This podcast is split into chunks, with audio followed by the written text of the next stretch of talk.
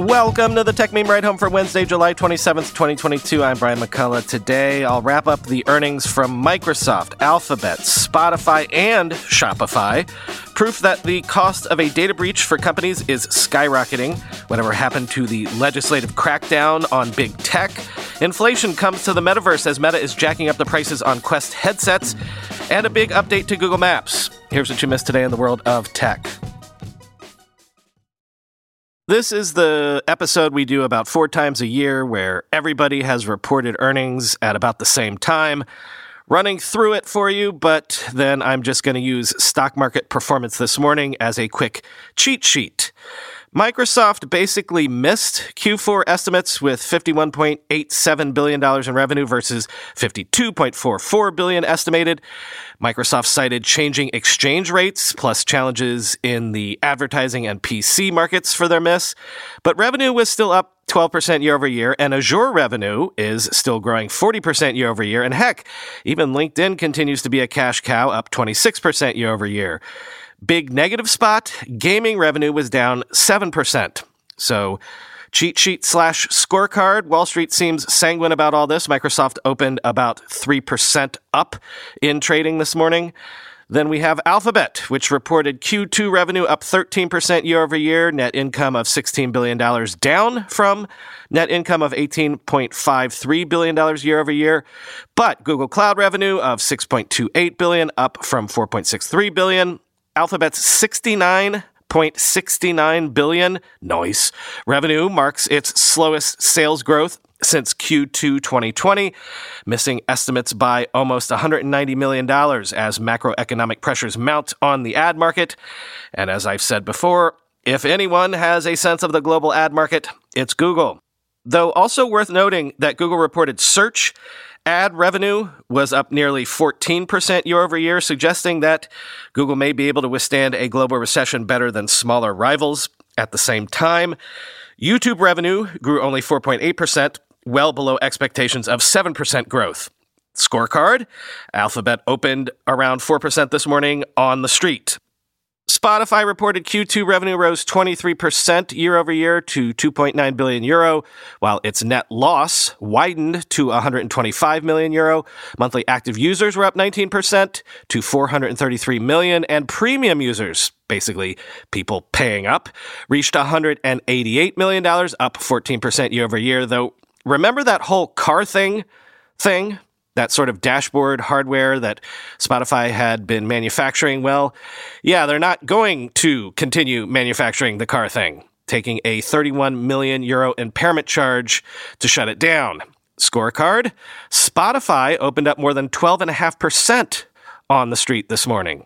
Finally, Shopify. They were down more than 14% yesterday after announcing those layoffs we discussed. Small consolation that they are now up more than 3% this morning after reporting earnings that were largely a miss.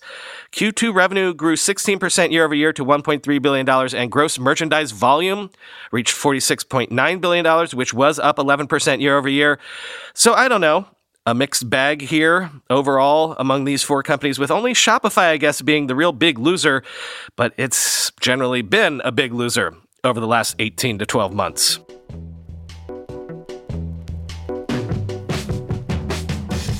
An IBM study of 550 global organizations has found that the average cost of a data breach is now at an all time record high of $4.35 million, up 13% over the last two years. And 83% of those in the survey said they had more than one breach, quoting SiliconANGLE. Figures relating to large companies and the costs involved in dealing with data breaches may seem academic to many, but interestingly, the report suggests that the increasing cost of these incidents, up 13% over the last two years, is contributing to rising costs of goods and services. 60% of studied organizations raise their product or service prices after experiencing a data breach. Those increases come at a time when the cost of goods is already increasing from inflation and supply chain issues. Data breaches were also found not to be one offs, with 83% of studied organizations having experienced more than one data breach in their lifetime. Another factor rising over time is the after effects of breaches on those organizations, which linger long after they occur, as nearly 50% of breach costs are incurred more than a year after the breach. Whether companies are exclusively to blame for lax cybersecurity is arguable, but many were found lacking in adopting cutting edge and more modern security practices. 80% of critical infrastructure organizations studied were found to have not adopted zero trust strategies, seeing average breach costs rise to $5.4 million, a $1.17 million increase compared with those that do. Companies either in the early stages or who have not started applying security practices across their cloud environments were found to have $660,000 higher average breach costs than studied organizations with mature security across their cloud environments. Conversely, organizations that have fully deployed security, artificial intelligence, and automation incurred 3.05 million less on average in breach costs compared to studied organizations that have not deployed the technology, the biggest cost saver observed in the study.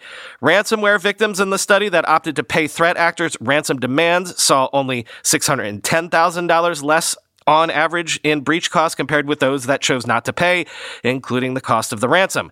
Given the high price of ransom payouts, the report notes, the financial toll may rise even higher, suggesting that paying the ransom may not be an effective strategy. The most costly form of data breach among the companies studied was found to be phishing. Compromised credentials were the most common cause of a breach at 19%, but phishing, accounting for 16% of breaches, led to average breach costs of $4.91 million, end quote.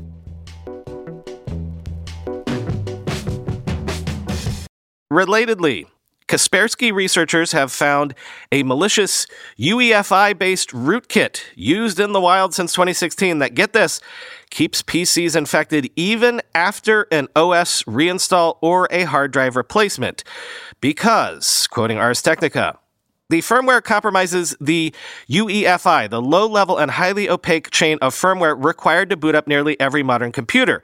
As the software that bridges a PC's device firmware with its operating system, the UEFI, short for Unified Extensible Firmware Interface, is an OS in its own right. It's located in an SPI connected flash storage chip soldered onto the computer motherboard, making it difficult to inspect or patch the code.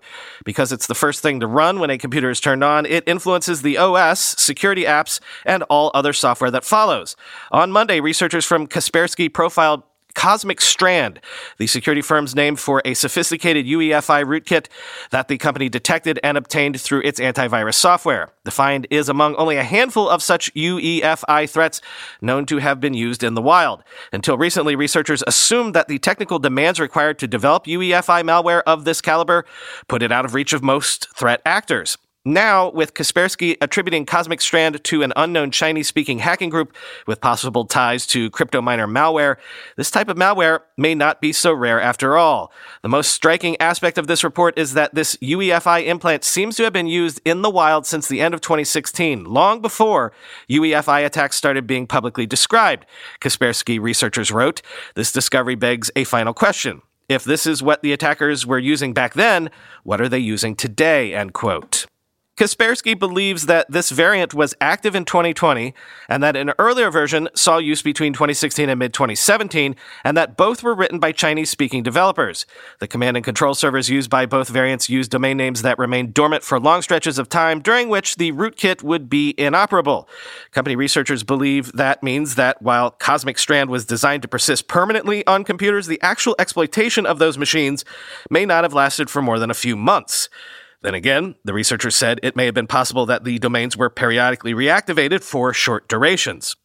Kaspersky detected the rootkit running on computers in China, Vietnam, Iran, and Russia. All victims were running Kaspersky's free product, an indication that targets may have been private individuals. Company researchers have been unable to identify any specific organizations or even industry verticals that were infected. Researchers so far have been unable to determine the entry point that allows the rootkit to get installed in the first place. Qihoo 360's report speculated that one infection may have been the result of a backdoored motherboard ordered at a secondhand reseller, but so far Kaspersky has been unable to confirm that, end quote.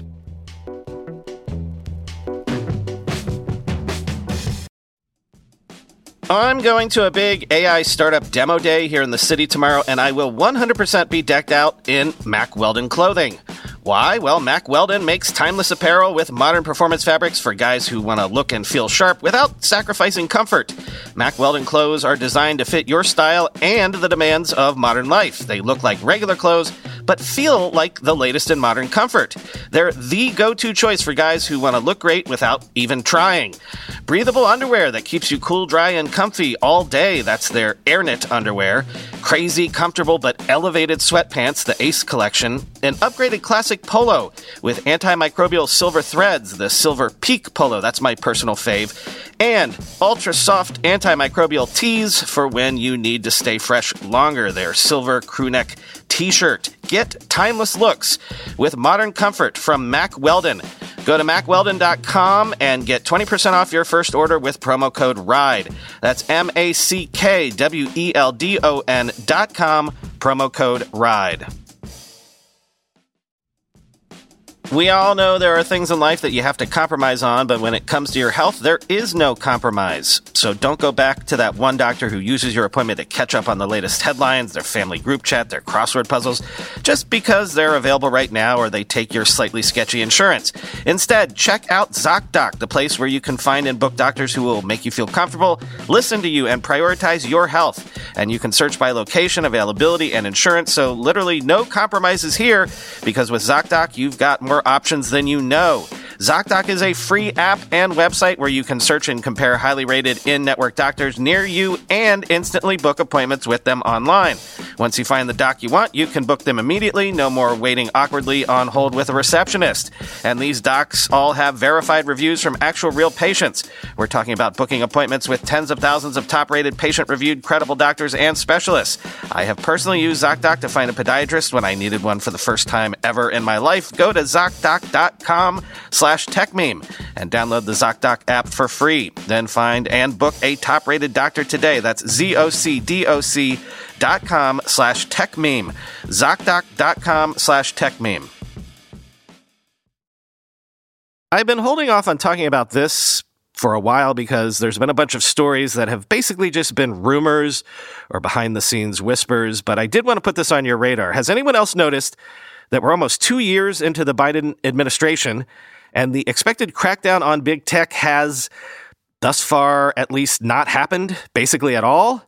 Sources are telling Bloomberg that Senate Majority Leader Chuck Schumer told donors at a fundraiser that the AICO Act, that is designed to pare back the power of big tech companies, doesn't have the votes for passage.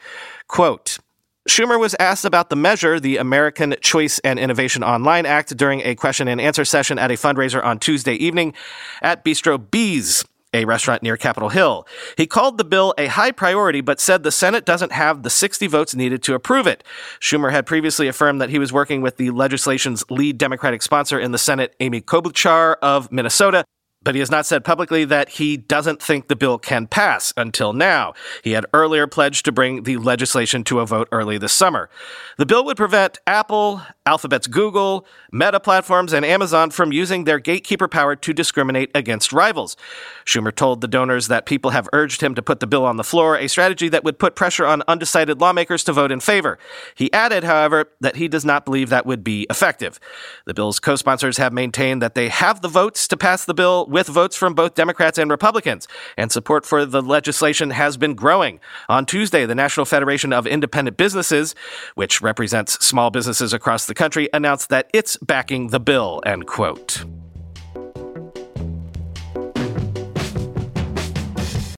This is not ideal, I would think.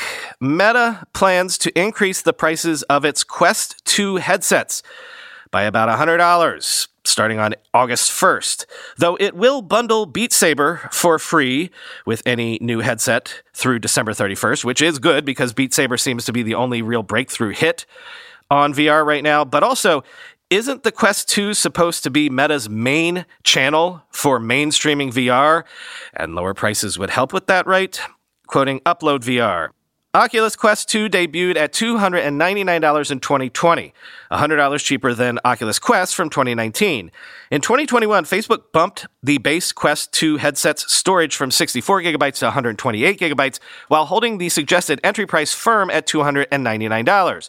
Earlier this year, Meta changed the headset's branding on the physical device to its new corporate identity, officially becoming Meta Quest 2. The price change will kick in officially on August 1st, with the 128 gigabyte model increasing to $399 and the 256 gigabyte model increasing to $499. To offset the price difference, Meta says it's now bundling Beat Saber free with the purchase of Meta Quest 2 between August 1st and December 31st of 2022.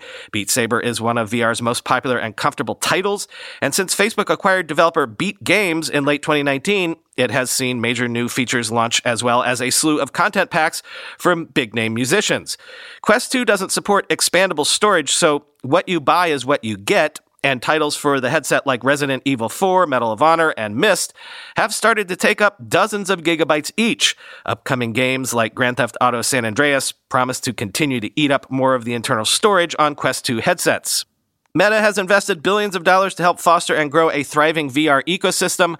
We're adjusting the price of our Meta Quest 2 headsets to enable us to continue investing in ways that will keep driving this incredibly competitive industry forward for consumers and developers alike, a Meta spokesperson wrote in a prepared statement.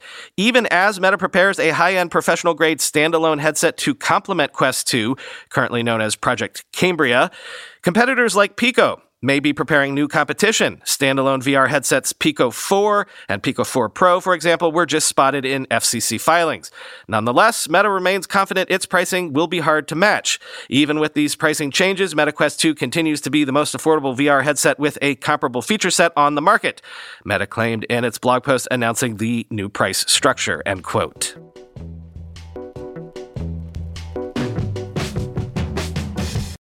And finally, today, big maps update from Google Maps, including photorealistic aerial views of nearly 100 landmarks around the world, also more detailed cycling routes, and improved location sharing.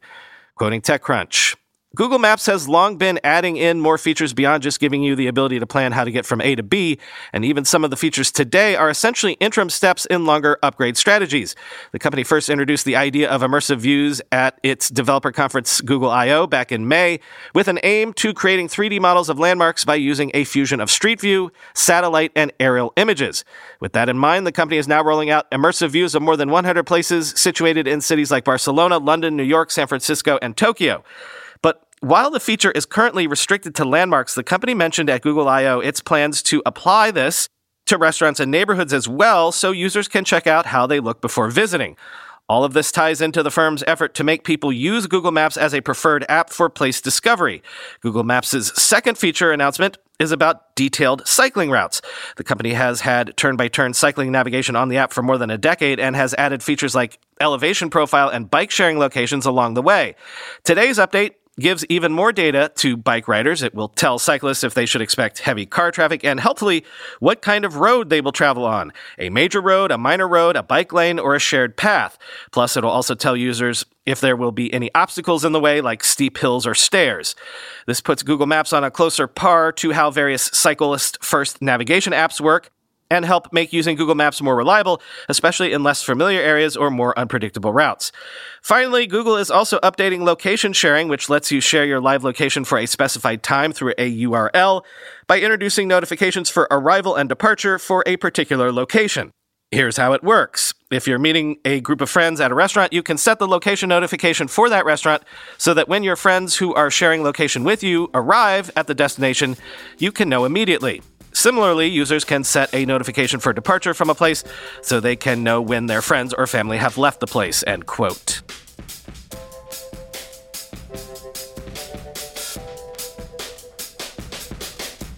Nothing for you today because I've not even started editing this yet, but I can already tell that I'm running late for my meeting in the city later today. So, talk to you tomorrow.